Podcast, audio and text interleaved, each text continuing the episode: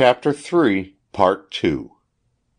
Jess Confesses and Assists The next prisoner examined was Jess Albrazzo, a dark little Italian who appeared to be somewhat ignorant.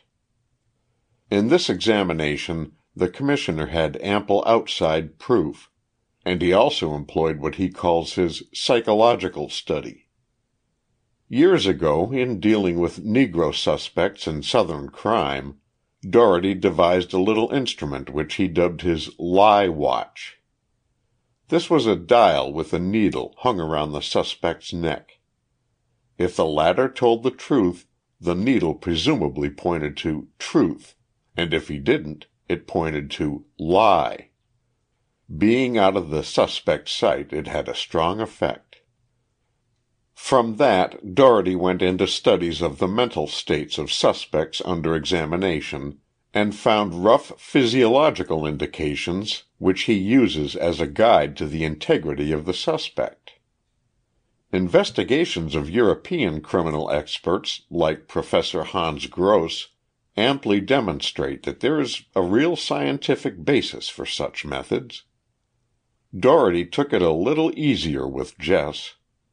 They sat down, and the Commissioner went over the Italian's movements for the past few months, showing him how thoroughly he was implicated.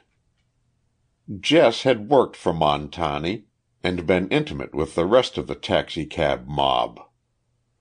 He and Montani were confronted with each other and points brought out in Kinsman's confession were skillfully used. At one point in this examination the Commissioner rose from his desk, took the lobe of Jess's ear between his thumb and finger, pinched it slightly, looked at the ear closely and then walked out of the room. Jess was all on edge with curiosity. "Why did he pinch my ear?" he asked of Lieutenant Riley. "To see if you are telling the truth," was the answer, and in a moment the Commissioner came back and examined that ear again. "Yes, he's lying," he declared. "Look at his ear. Can't you see it yourself?" Others were invited to look at Jess's ear, and the little Italian became so curious that he actually tried to look around the side of his skull and see his own ear. This psychological study was backed up with abundant proof that Jess had not told the whole truth. Presently he weakened and confessed. He told how he had handed two thousand dollars in a collar box to Jimmie the Push on the day of the robbery, which was to be taken to a Bowery bank and put in a safe deposit vault for Montani. He agreed to accompany the police to Jimmie's place in Thompson Street and late that evening a party made up of Commissioner Dougherty, Inspector Hughes, and Lieutenant Riley went there, taking Jess along. Jimmie the Push's place is one of the most picturesque thieves' resorts in lower New York. Typical of the old village, as Dougherty puts it. In fact, this whole case has a strong flavor of the little old village of New York. Jimmie was out when they got there, but this saloon was in charge of the biggest, swarthiest Italian bartender in town, a tough Hercules weighing somewhere around three hundred pounds. The room was crowded with motley characters, drinking beverages known to the neighbourhood as "shocks" and "high hats." For their edification a tramp magician was taking coins out of his ears, his nose, and the air. Jess was not known to be under arrest, and immediately sent a boy called Reddy to fetch the proprietor, who had known the three police officers for years.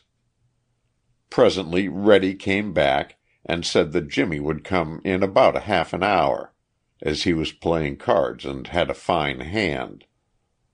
Reddy was sent back to impress upon Jimmie that Jess wanted to see him right away it was very important. In about two minutes, just as the Commissioner had bought a high hat for everybody in his party, Jimmie appeared. He was told that Jess had got into trouble in connection with the taxicab robbery, and asked about the money in the safe deposit vault. Jimmy the Push, with his partner Bob Deilio, had by this time been implicated themselves, for it was clear that the money had been divided in their resort, and that probably they had taken part in the planning and the decidedly one sided division of the spoils.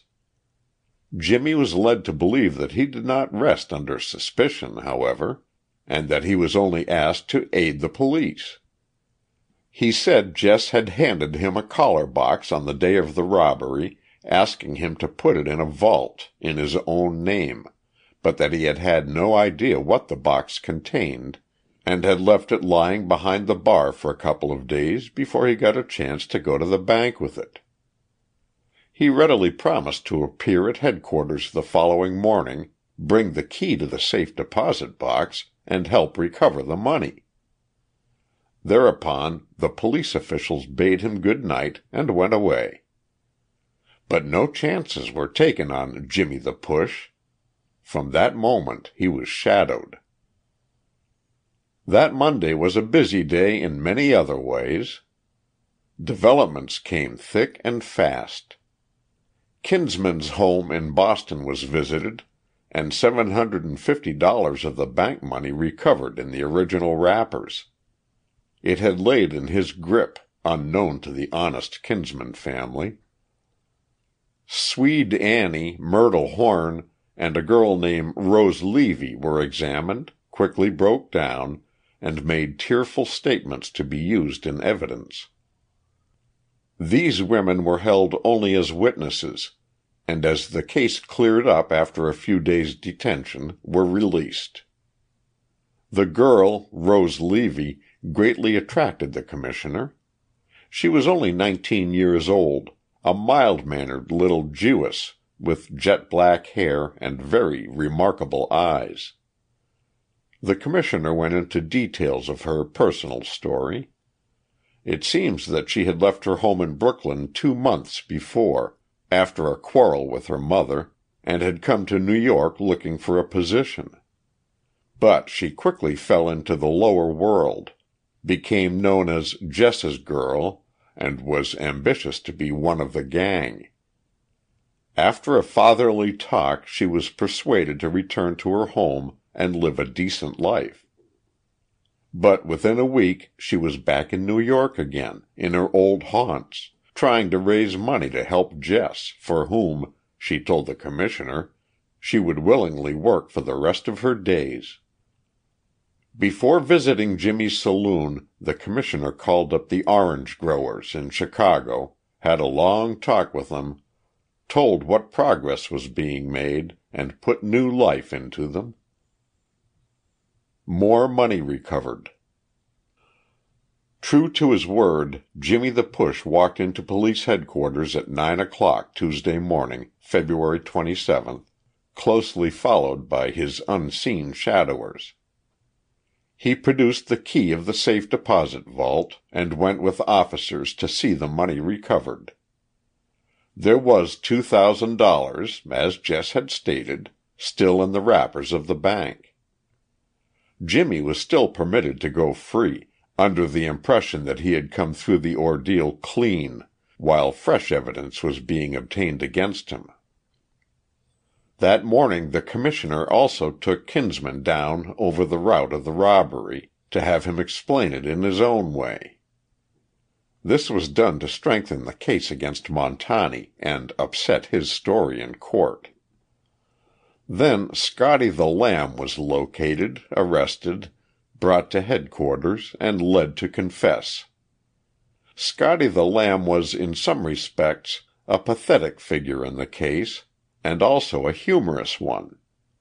He had been in charge of the lunch kitchen at the Arch Café when Jess owned it, and later worked as a dishwasher in a Washington Square hotel. A Scotch youth, from Glasgow, he had been in this country about four years, and while no criminal record appeared against him, he was plainly in the company of thieves most of the time. According to his statement, he had been promised twenty five dollars for doing some work for Jess, and without inquiring into the nature of it at all, had shown up with the gang and gone along to do his minor part of a stall, stumbling in front of the cab. But before he could get out into the street the cab had been boarded.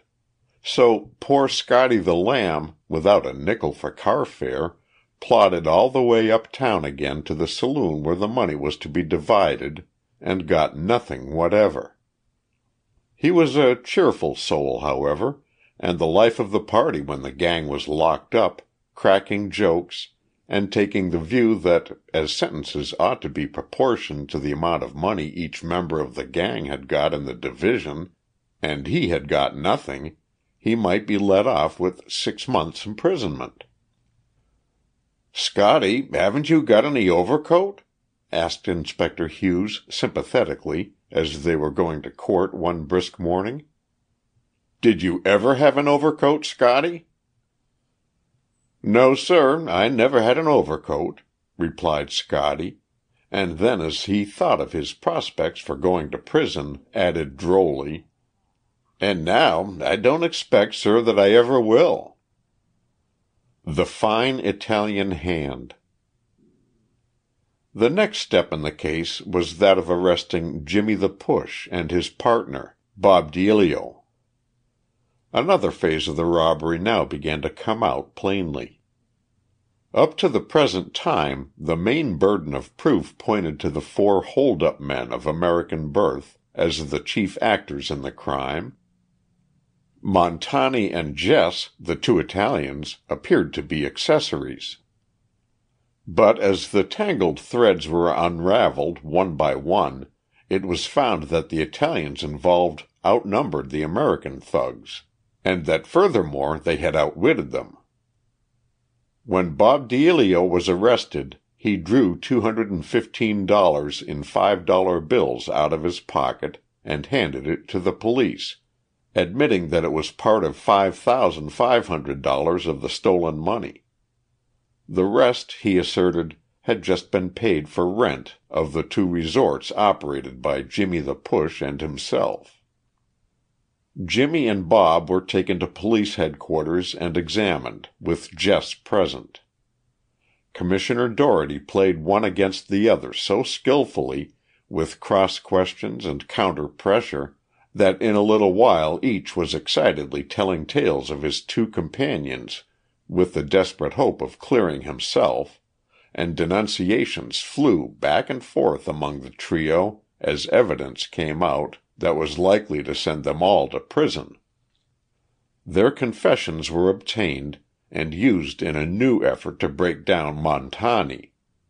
But this was without results. The little Italian chauffeur still stuck doggedly to his original story. From these new confessions it appeared that the Italians had planned the crime, enlisted the American hold up men to carry out the dirty work, and laid a counterplot for holding them up in turn when the money was divided.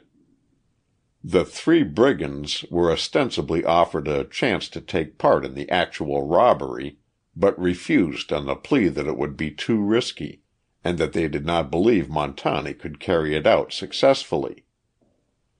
On the morning of the crime they walked north over the route. When they met the taxicab coming south, with a policeman on the seat beside Montani and two unconscious bank messengers inside, they knew that the project had succeeded. So the three brigands hurried uptown to Jimmie the Push's saloon. They got there so quickly that they were ahead of the robbers. Jess made a rehearsed protest when they insisted in sharing in the plunder, but the three brigands drew revolvers, threatened to make a disturbance that would bring in the police, and finally helped themselves to ten thousand dollars.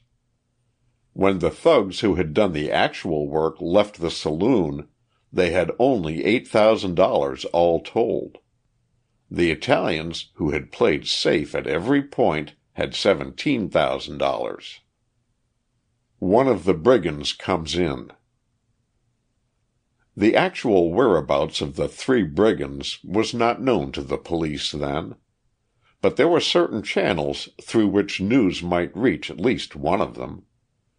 Word was sent through those channels, therefore, that it might be best for them to appear and give an account of themselves, and on Friday, March 1, just at the time Splaine had been brought back from Memphis, the little leader of the brigands, Matteo Arbrano, an undersized Italian wearing spectacles, who had carried out the job of robbing the hold up men, surrendered himself to the district attorney. Arbrano said that he had divided his $10,000 with his two companions, Gonzales and Cavaquero, and immediately left New York, taking a steamer for Mexico by way of Havana.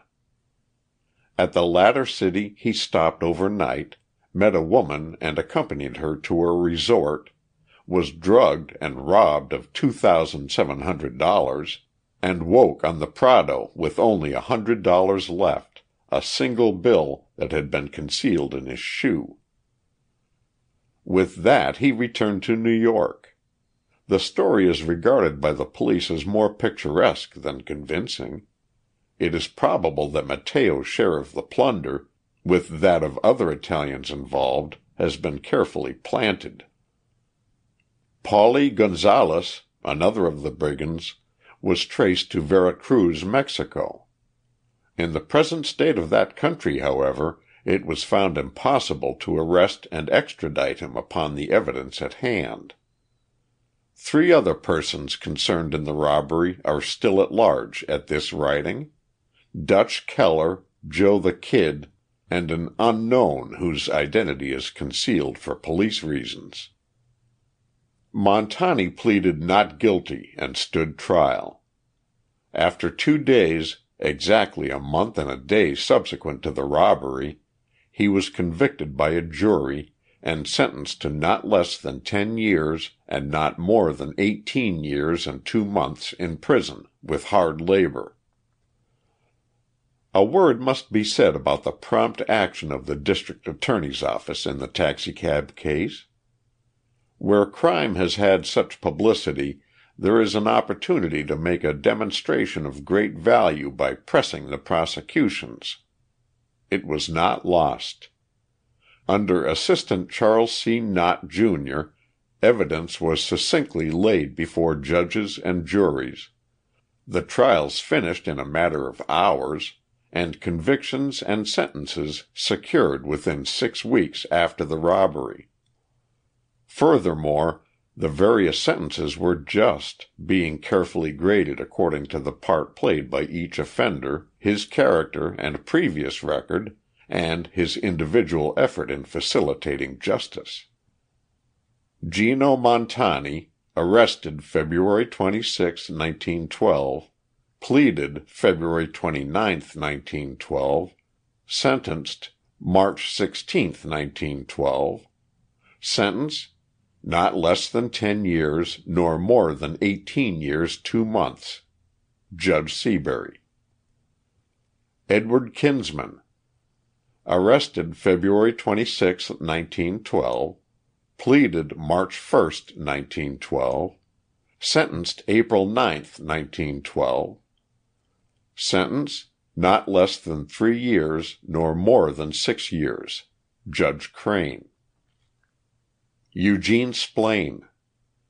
Arrested March 2, 1912. Pleaded March 4, 1912. Sentenced March 25, 1912. Sentence not less than seven years six months, nor more than fourteen years six months. Judge Seabury. Robert Deilio. Arrested February 28, 1912 pleaded March 4, 1912, sentenced March 29, 1912. Sentence not less than two years six months, nor more than four years two months. Judge Seabury. James Pasquale, or Jimmy the Push. Arrested February 28, 1912. Pleaded March 4, 1912 Sentenced April 8, 1912. Sentence six month penitentiary. JUDGE DAVIS. Joseph Lamb, or Scotty the Lamb. Arrested February 27, 1912. Pleaded March 18, 1912. Sentenced March 29, 1912. Sentence Intermediate sentence, Elmira. Judge Seabury. Matteo Arbrano. Arrested March 2, 1912. Pleaded April 3, 1912. Sentence two to four years. Judge Davis. Jess Albrazzo. Arrested March 26, 1912. Pleaded March 18, 1912. Sentence three to six years. Judge Davis. End of section 9